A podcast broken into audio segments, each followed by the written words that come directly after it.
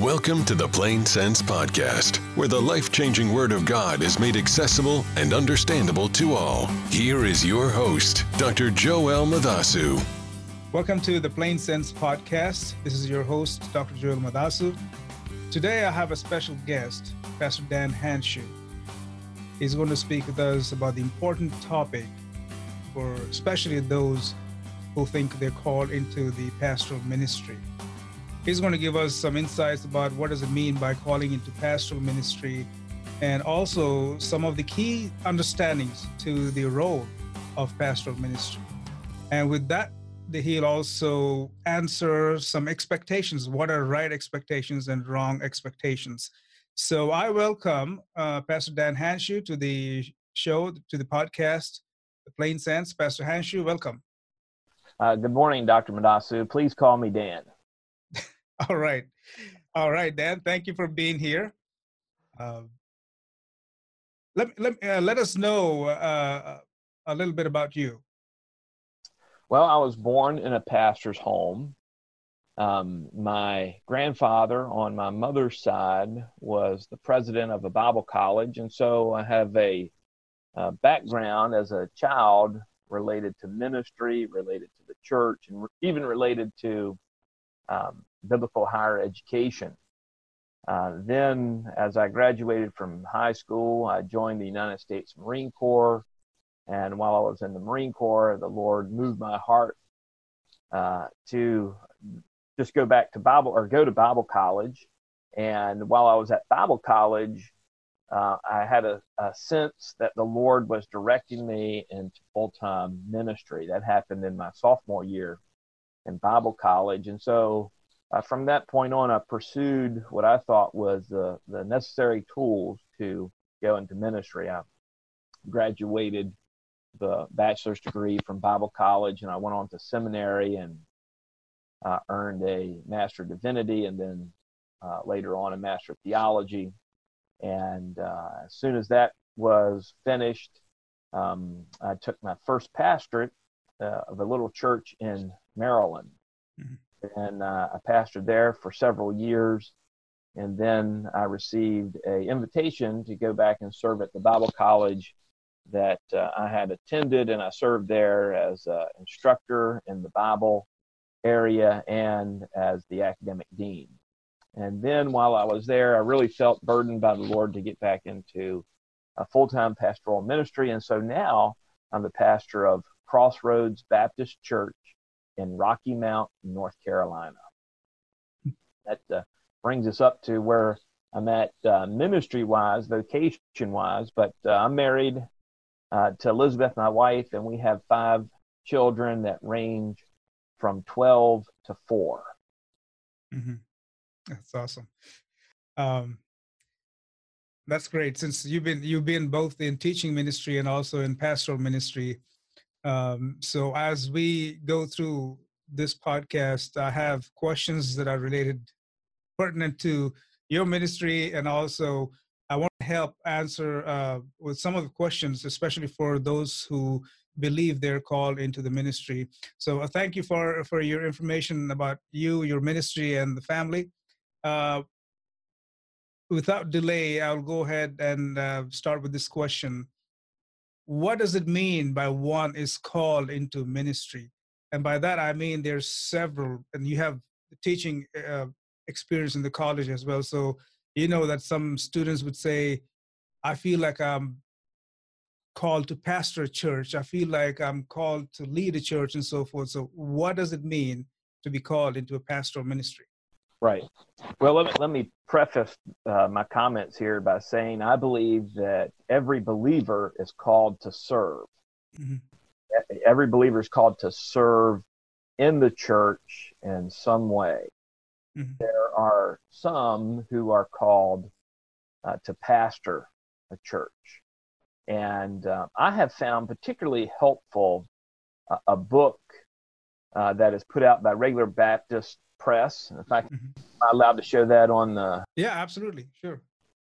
So uh, this is the book, um, and I have found the chapter in here on the calling to the ministry to be particularly helpful. It, it is written by Dr. Dan Davey from Virginia Beach Theological Seminary. Mm-hmm. And it's a short chapter, but he gets to the point that's succinct, and, and I agree um, in the most part with everything that he says there. And uh, one of the one of the things that he brings out about the pastoral calling is that there are certain objective requirements and then there are affirming observations. And I'm, I'm going to use some of his language.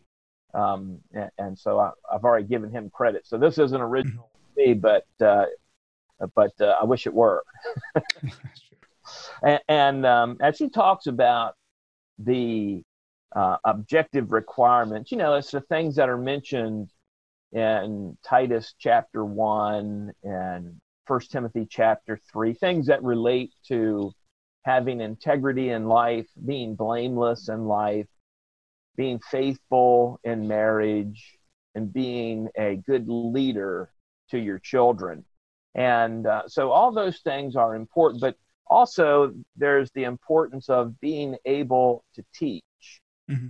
And one of the primary roles of a pastor is to teach the Word of God. And so to be called to be a pastor, uh, I think it has to be true that you are a student of the Word of God. Mm-hmm. And, um, fundamentally, a pastor has to understand that he has nothing to say other than what God has said. Mm-hmm. Um, and uh, so you have to be a student of the Word of God, and you have to have a gracious spirit as you communicate the Word of God. And I would add that as you communicate in general, you have to be gracious with mm-hmm. grace and kindness is exemplified in our Lord Jesus Christ, and we are to exemplify that uh, towards one another as Christians. Mm-hmm. Are exempt from that; they have to exemplify that as well, and to be sound in doctrine, of course, and and different churches might have different emphasis in their doctrinal statement, but uh, the, the, pastor who is called needs to be sound in, in, in doctrine. And um, I would say, um, too, that one of the things that is required for you to be called into ministry is that is that um, someone has to call you mm-hmm. In the ministry. You know, uh-huh if uh, if a church doesn't call you, you might feel that you're called. You might have a sense that you're called, but uh, there has to be a church that calls you. Mm-hmm. And um, so those are some of the objective requirements that uh, Davey gives in his book, and I've amplified those a little bit. But uh, the other part of that is more of a subjective thing, mm-hmm. and um, something that's a little bit hard to know you yourself, but the observation of other people uh, that have seen your life or that you can see can be confirming that you're called into the ministry. Mm-hmm.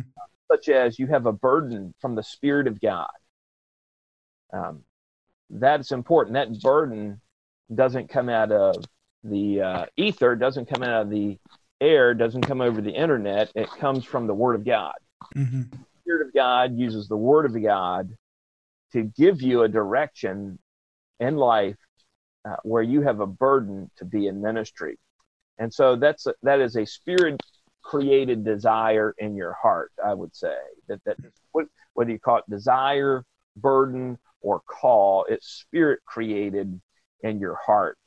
And uh, then another thing that um, is important is that there are godly people around you who know you, who know you well, that affirm that the Lord is calling you into full time vocational um, ministry. Mm-hmm. It, it's very nice when you're a young man and you get up to talk in front of your church, maybe for the first time, or a church, or a group of people. Then after you get done, some little old lady comes up to you and says, you know, hey Johnny, I think that uh, the Lord's calling you in the ministry. Mm-hmm. Love that so much. You did such a great job. And um, I'm I'm not discounting the discernment of uh, little old ladies, but oftentimes there will be people who so appreciate our willingness to serve that they think that means we should be a pastor of a church. Mm. And uh, that's not necessarily true. And so we need people who know us well, they know what is needed in ministry well, and their affirmation that they see in us mm-hmm. that call to ministry is it's a subjective thing, but nevertheless an important thing for affirming that call. Mm-hmm. And, uh, obviously, having some experience in ministry, various types of ministry, is helpful as well. Mm-hmm. Uh, you never know if you can do something until you try to do it. Mm-hmm. Oftentimes, right. we don't know that we're not suited for something until we try to do it and we fail. Mm-hmm. Um, we find out that through that failure, you know, it's not a lack of ability, it's not a lack of desire. It's this is just not what I'm supposed to be doing. Mm-hmm. And, um, so those things are are affirming observations. But uh, finally, the, the last thing that I would say, and uh, Davey points this out in his uh, chapter in that book, is that there are providential circumstances that we can't overlook. We need to include the ability that God has to direct our path in ways that we don't understand. And let me illustrate this, if I can, with how I came to the church I'm currently at, Crossroads Baptist Church. Mm-hmm. And as I was uh, sending my resume out and looking at churches, this was not a church that was on uh, any list that I found. Didn't know about this church.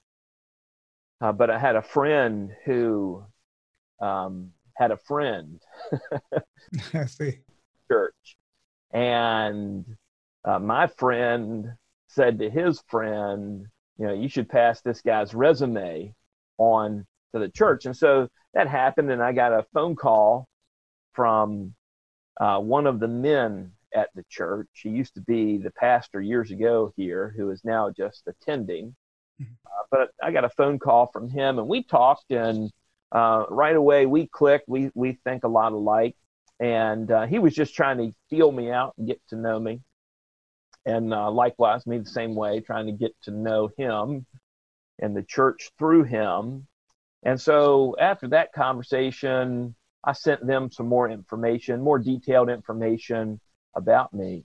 And uh, this particular man that I was talking to, he also leads trips to Israel, and he was getting ready to go on a, one of his tours, and uh, he didn't have time to follow up any of my uh, references or anything like that. So he's in Israel, and uh, as he's in Israel, he's at the Herodian, where Herod was buried. And he's, I believe he was in the visitor center and um, he's milling around there. And of course, if you've ever been there, it's a, it can get crowded pretty quick. And as he's moving around, he bumps into someone and uh, says, Excuse me. And this person responds. And um, for some reason, my, my friend here says to this man he bumped into, uh, I'm from Beckley, or I used to live in Beckley, West Virginia, or something like that. Mm. Out of the blue, he said something about West Virginia. And uh, this man responds that uh, basically he's from West Virginia. And they get talking, um, and he finds out that this man that he bumped into at the Herodian in Israel is my mother's pastor. Okay, this oh. is this is the man who, as I was growing up in my later years, was the pastor of our church, and so I knew him pretty well, and he knows me pretty well. So he is he's there. He meets um, a man from our church mm-hmm. all the way in Israel, mm-hmm. not knowing, not knowing each other, and uh, then the pastor of my mom's church, his name's Mark Johnson. The, the church is Independent Bible Church in Martinsburg, West Virginia. Um, he then says, Well, I have somebody else you need to meet. And he takes him over and introduces the man from our church. I should give his name. It's Frank Hamrick. And uh, some people will recognize that name, I'm sure, who see this podcast. But uh, uh, Frank uh, goes over to meet this man, and Mark Johnson says, "This is Dan's uncle, hmm. named Bob Evans. He was leading the group."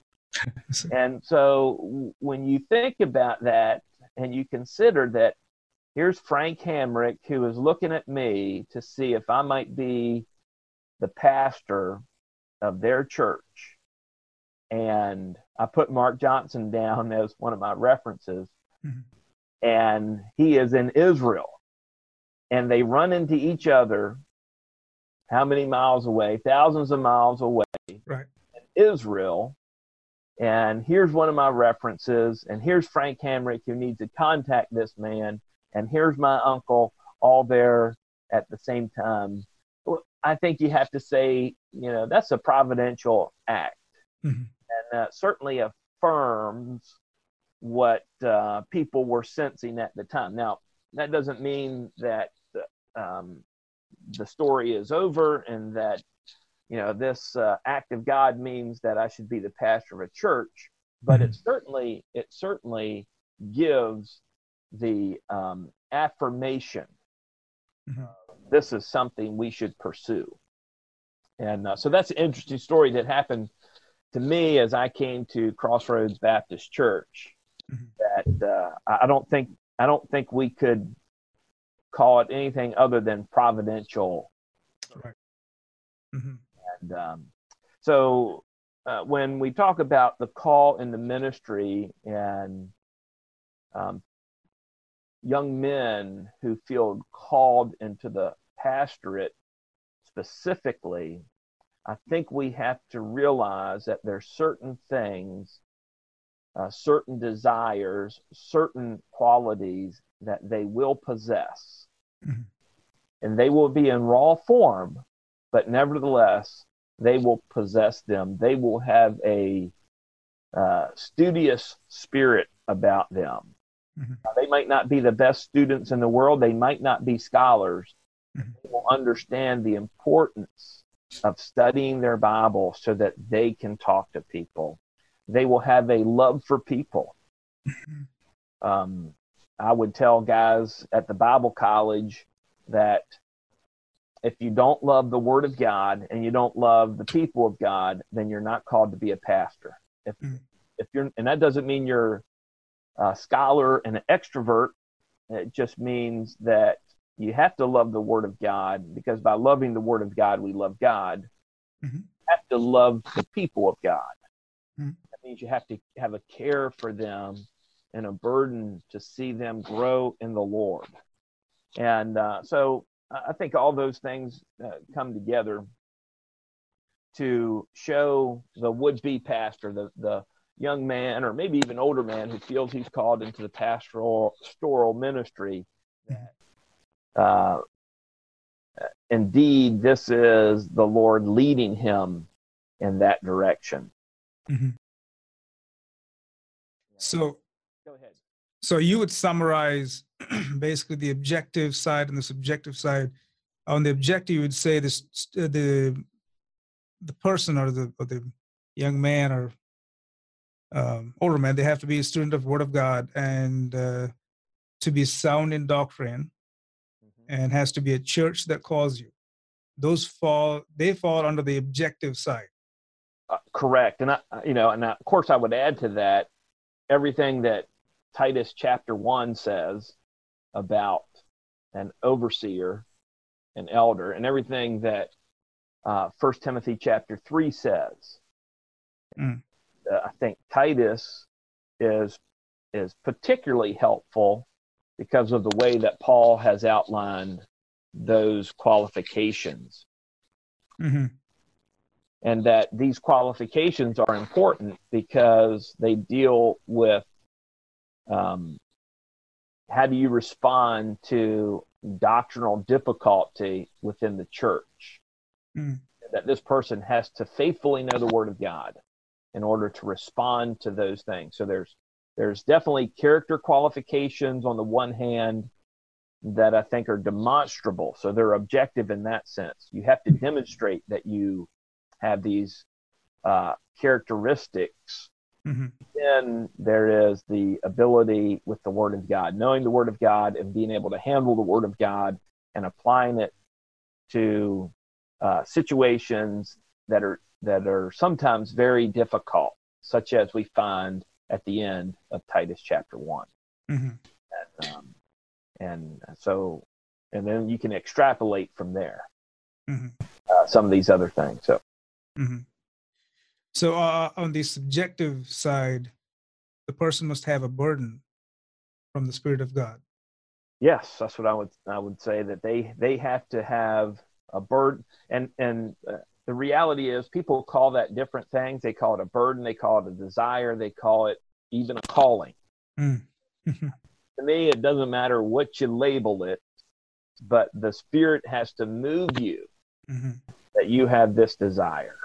Mm-hmm. So it's a it's a it's a spirit induced thing. And the I believe that the spirit induces that through the Word of God.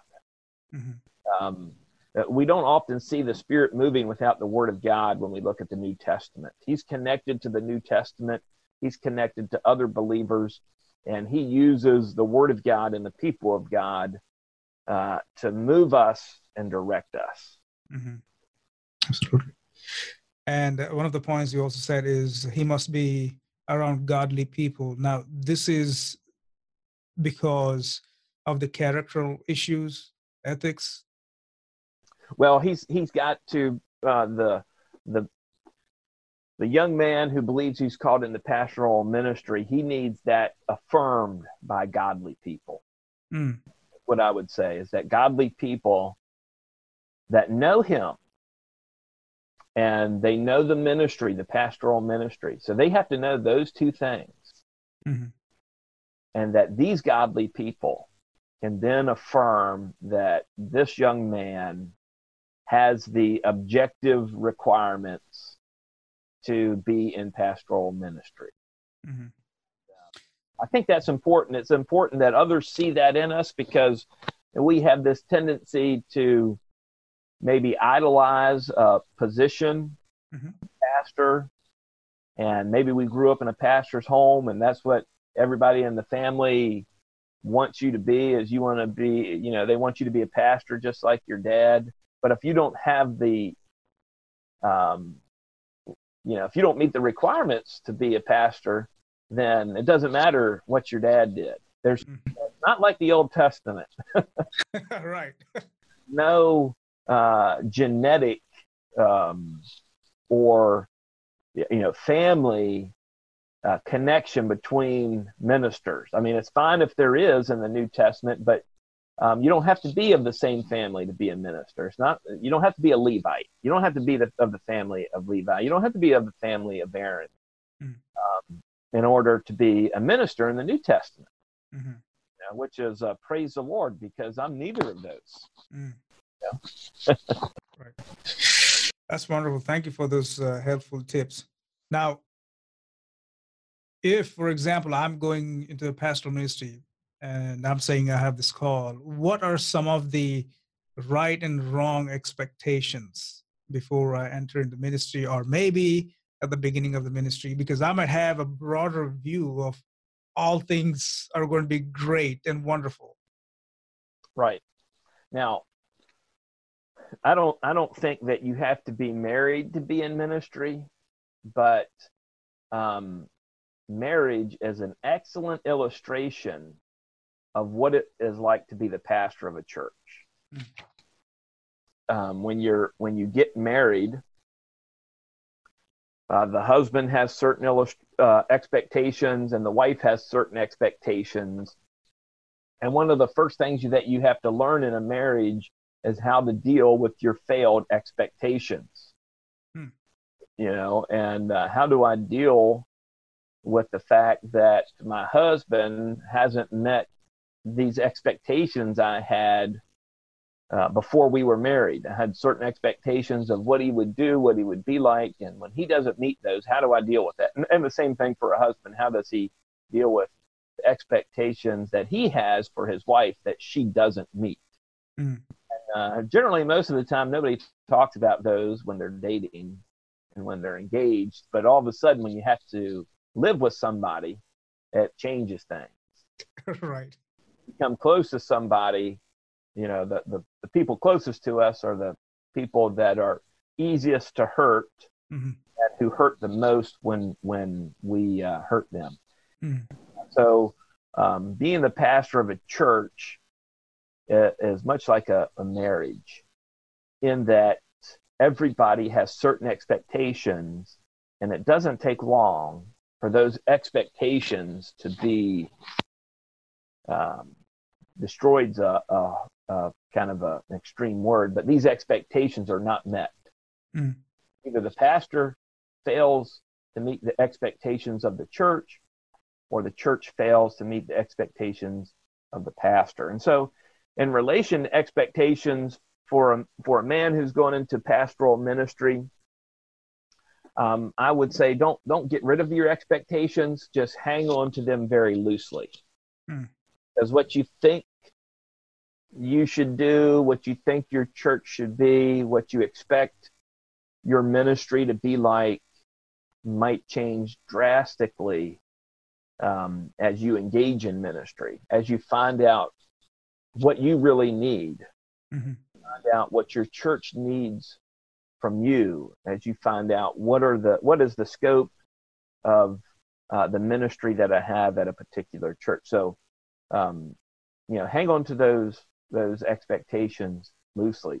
I, I would also add some things that you you absolutely can expect at a church and pastoral ministry. You can expect support for some things, mm-hmm. expect lack of support for other things. You can expect people who will be encouraging you, mm-hmm. will be a challenge to you. Um, th- there's um, the expectation that you might want to do things differently. And some people in the church will be affirming of that, and other people of the church will take a little bit longer to come around to your point of view. Mm-hmm. And so um, you can you can expect to uh, need the, to lead people gradually, and you can expect that as the pastor, whatever happens, uh, you need to take the high road. You need to be gracious when when um, people don't see it your way. You need to be the gracious one and realize that maybe you haven't communicated what you needed to communicate properly. Mm-hmm. You know, they might not be the problem, even though to you they seem to be the problem. Maybe you're the problem and that your expectations are not right. So um so with expectations i guess I, I, you know i would go back to the beginning and say i would just sum that up and say whatever expectations you have you need to hang on to those loosely and expect them to be changed. Hmm. and that's okay. And that's a you know it's okay for that to happen. It's difficult to, to work through that, but it's okay when it happens. Mm-hmm. I mean, so I may think uh, once I'm called to pastoral ministry and I have a church that is going to have me as their pastor, and uh, it's not necessarily that I should rejoice or don't have rejoice because I will know uh, what exactly I will face until I step in to the ministry. But uh, you, that's a good point to hang on to the expectations loosely. Right, right. Well, you know, like in a marriage, um, you don't, uh, when you get married, you don't know all the strengths nor all the weaknesses of your spouse. Mm-hmm. Doesn't matter how long uh, you've been dating, doesn't matter how long you've been engaged. Um, it doesn't really matter how deeply you think you know this person. Um, when you get married, mm-hmm. have that commitment before the Lord, and you have a uh, supernatural uh, activity of being one, mm-hmm. um, then you know when when that that happens over time, you you start to learn the different strengths and weaknesses of each other. So I think a church and a pastor is the same way. Mm-hmm. that as you get to know each other, um, you learn each other's strengths and weaknesses. Mm-hmm. Um, you become more attuned uh, in that sense. Mm-hmm. Maybe it's affirming. Maybe maybe as you learn those things, it just affirms what you already thought you knew, but maybe mm-hmm. it teaches you something uh, different. Mm-hmm. So, uh, yeah, when it comes to expectations, um, you know, I, I, think we have to we have to understand that um, our our knowledge about one another is is finite. Mm-hmm. So our expectations for one another should not be final. It should be, uh, you know, we should hang on to those very tentatively, loosely. Mm-hmm. Okay, that's great. So, so uh, thank you for these points. I think these are going to be really, really helpful. And uh, in one of the subjectives or objectives uh, points that you gave, uh, there's uh, the last points that you mentioned is love for people, love for God. Obviously, there is no love for God. They can't have love. They won't have, or since they can't, they won't have love for people. Uh, is it appropriate? If you do you think it is appropriate if I add that pastors also uh, need to rely completely on God for their uh, in their ministry about their ministry or um, so so what, what do you say about the reliance factor of a pastor? Because sometimes pastors may have the tendency to take things on their own and try to lead the church that they think is appropriate uh, or try to lead the deacons or whoever that they think is appropriate. But how is that that do you think they can balance? Right right. I you know i would agree with that that um, if you try to rate your success in ministry or determine your direction in ministry just by an opinion poll people in the church well you know you're you're going to go in many different ways and you're never going to make anybody happy mm. nobody's going to be satisfied with that but um, if you say uh, i have to rely upon the lord and the lord has to give direction and that it's it's him that matters mm-hmm and um, then you find your success, if I can put it that way, mm-hmm. your success, you can find your faithfulness. Maybe that's the right word. Your faithfulness in the Lord, and not necessarily in the response of people to you. Mm-hmm. In our church right now on Sunday mornings, we're going through the, the letter of Colossians, and we're coming uh, really fast to the end of it. We only have maybe one or two more weeks that we're going to be in Colossians. But one of the things that you notice is that as you go through the book, in, in the middle of the book, Paul has this emphasis on the preeminence of Christ. Mm-hmm. And, and he, then he goes on to talk about your relationship with Christ as a believer, that uh, you are in him. Mm-hmm. You have your identity and you have your being in him mm-hmm. that uh, not only does the Christian focus on him, but everything focuses on Christ. Mm-hmm. Everything in creation focuses on Christ. And then he goes on to talk about how the believer uh, has relationships. And it talks about a wife's relationship to her husband, a husband's relationship to the wife, children to their parents, fathers to children, slaves to their master, master to the slaves, and even our relationship with those who are outside the church. Mm-hmm. All of those relationships that we all experience in one way or another to some extent, uh, to one extent or another extent, all of those relationships can only be what God intended them to be mm-hmm. if you're in Christ and you're focused on Christ. Mm-hmm. And uh, so, as our relationship with the Lord grows, so does all those relationships. And, and I would add to that, Paul's not talking about pastoral ministry in Colossians, but I would add to that that as the pastor's relationship with the Lord grows, mm-hmm. he is focused on the Lord in his personal life, he will bring that over into ministry. Mm-hmm. Uh, the church will then be more focused on Christ. And, um, you know that, and that plays out in many different ways. Mm-hmm. but yeah, that's the last phrase you said. Uh, focus on focus on Christ. I think ministry ought to be Christ focused. It is, Right. but but one of the reasons why I asked how how how we can how can they balance these two is because sometimes it could become pastor focused. Do what I say. Well, I think that um, in many circumstances, pastors like that, if they if they act that way, they find out who isn't going to do what they say sure. very rapidly, and it's it's um, you know again, I would use uh, a marriage analogy, at least what what the Bible says about marriage, and when it talks about the relationship between a husband and wife hmm doesn't say that the husband is to command his wife. Mm. Say that a husband makes all the decisions. Mhm. That's not what it says. It says the husband's to love. Mhm.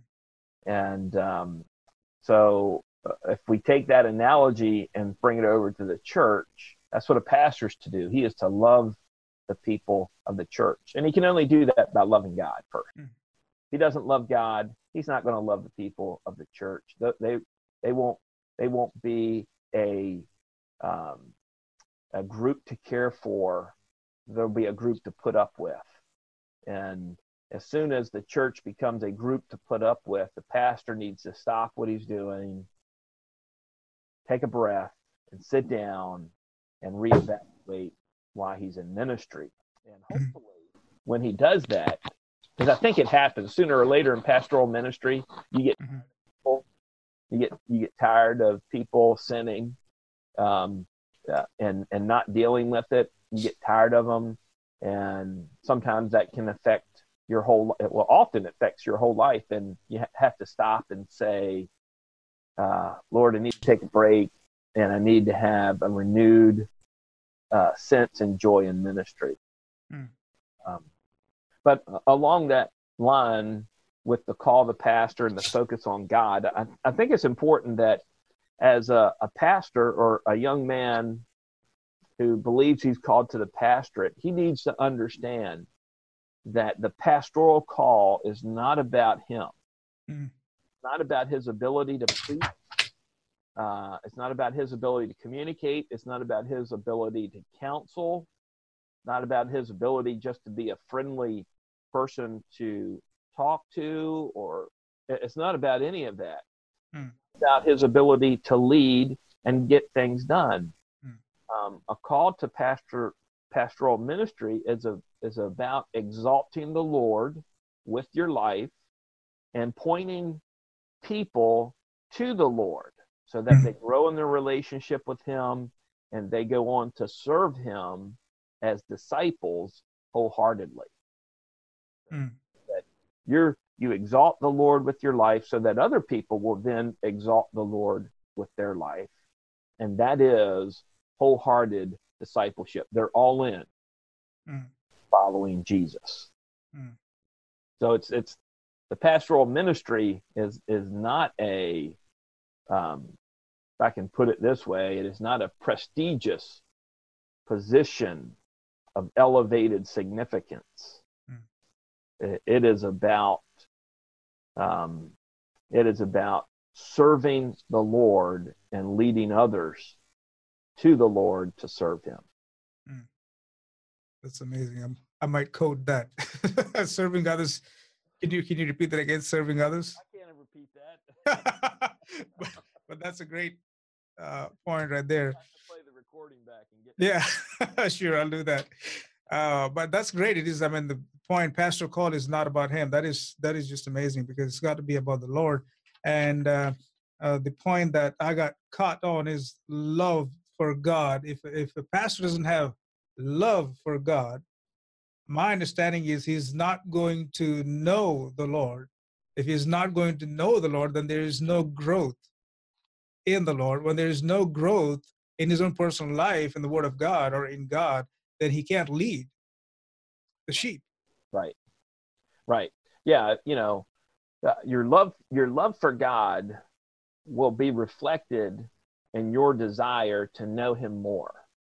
Mm, I, I found in my personal life that if that is to be true, I need to I personally need to spend more time in the Gospels, mm-hmm. Bible reading. That's that's just me. That's not for everybody. Some some people can read in the Old Testament and they find um, the expression of God so touches them in the Old Testament that they uh, know Him more and more and more and love Him more and more.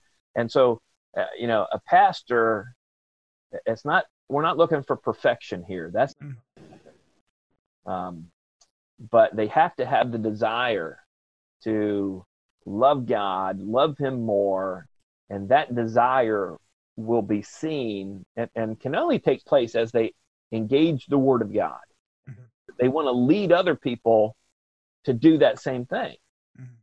I mean, uh, you know, in your context, uh, in your ministry, you know, you're trying to to lead a certain group of people to do a certain thing, and uh, if you love God and you love the Lord Jesus Christ, it means you're you're not going to want to do certain things. Mm-hmm. You know, it affects your life. It'll affect your life how you live. Mm-hmm. But that's the basis is is the love of God. We, you know, if I could add this, we had a um, just a brief informal question and answer time at our church a few weeks ago, and I I had. Uh, the pastor emeritus, Frank Hamrick, and I, we we formed the panel, and um, there was something about um, what is the greatest need? What do you think is the greatest need in the church today? And my answer to that was to know who God truly is, mm. to know Him and to love Him. And um, I think that that is that's really lacking in our churches today is who is God? Who exactly is God? He's not the great grandfather in the sky. Mm-hmm. He, he, is not the person who just gives us uh, the things that we desire. He's not the one who just walks away and overlooks our sin. You know that's not that's not god. That's a wrong view of god. And if you if you're loving a god like that you're not loving the god of the bible. Mm. so we got to love the god of the bible. Mm. loving the god of the bible means we know the god of the bible. And the only way we're going to know the god of the bible is to know the bible his word. That's why he communicated to us right? Mm-hmm. yeah so uh, one of the things uh, for the to be pastors or those who are already in pastoral ministry and in different areas. would you suggest that because it just clicked in my mind? Would you suggest that it would be beneficial because to know about Christ primarily, that it would be better for them to read through the Gospels over and over again to to know the Gospels well? Yeah, I, I would say that a steady diet of the Gospels would be good for the heart of every pastor mm-hmm. um, and, and every person because the Gospels tell us about Jesus. Mm-hmm. And as you read the Gospels, Jesus says his his task on earth is to point people to God. Mm. So how do you know God? You got to know Jesus. Mm-hmm. God. Mm. So when we read the Gospels and we learn about Jesus, we learn who he is and why he came I think it's uh, you know, it's, it, the natural outcome is is our relationship with the Father and the Son grow. Mm. It, you can't help but get deeper. And my approach to that reading is I, I, I make sure that I'm not reading it um, critically, if I, if I can say that. Okay. I'm not I'm not reading it looking for a sermon outline. I am uh, I'm reading it um, I'm, I'm just reading it devotionally. I guess that's the best way to put it. Mm-hmm. Mm-hmm. Okay. That's great. So thank you for um, these points. I think these are going to be helpful. These are helpful actually for me to see, to to evaluate myself through, if I may call this as a criteria. Even though it's not like standard standard criteria, solid criteria, but I would I would see this as a criteria uh, that would be actually helpful to me. And I hope this is going to be helpful to the listeners as well. Uh, I just want to take a second and uh, thank you, Pastor Dan, for being here, or as you said, call me call me Dan. I would have a hard time to call you Dan. so thank you for being here, and uh, see how you almost came out. Dan is the pastor of Crossroads Baptist Church. You said Rocky Mount. Rocky Mount. That's um, right off Interstate 95. Okay. Okay. In between Roanoke Rapids and Fayetteville, North Carolina, and it's just to the east of Raleigh. Mm-hmm. You go straight east of uh, Raleigh, North Carolina, you hit 95, and right there on 95 is Rocky Mount. I see, I see. Okay. So, Pastor of Crossroads Baptist Church. And uh, thank you again for being here, for your time, for for willing to help us with the expectations, right and wrong expectations, and also what does it mean by uh, by one is called into a pastoral ministry.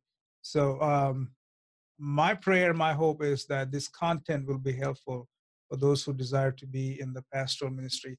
And I hope to have more discussions with you in future about maybe the pastoral role or in the languages and certain. I have certain topics in my mind already, but I'll let you know.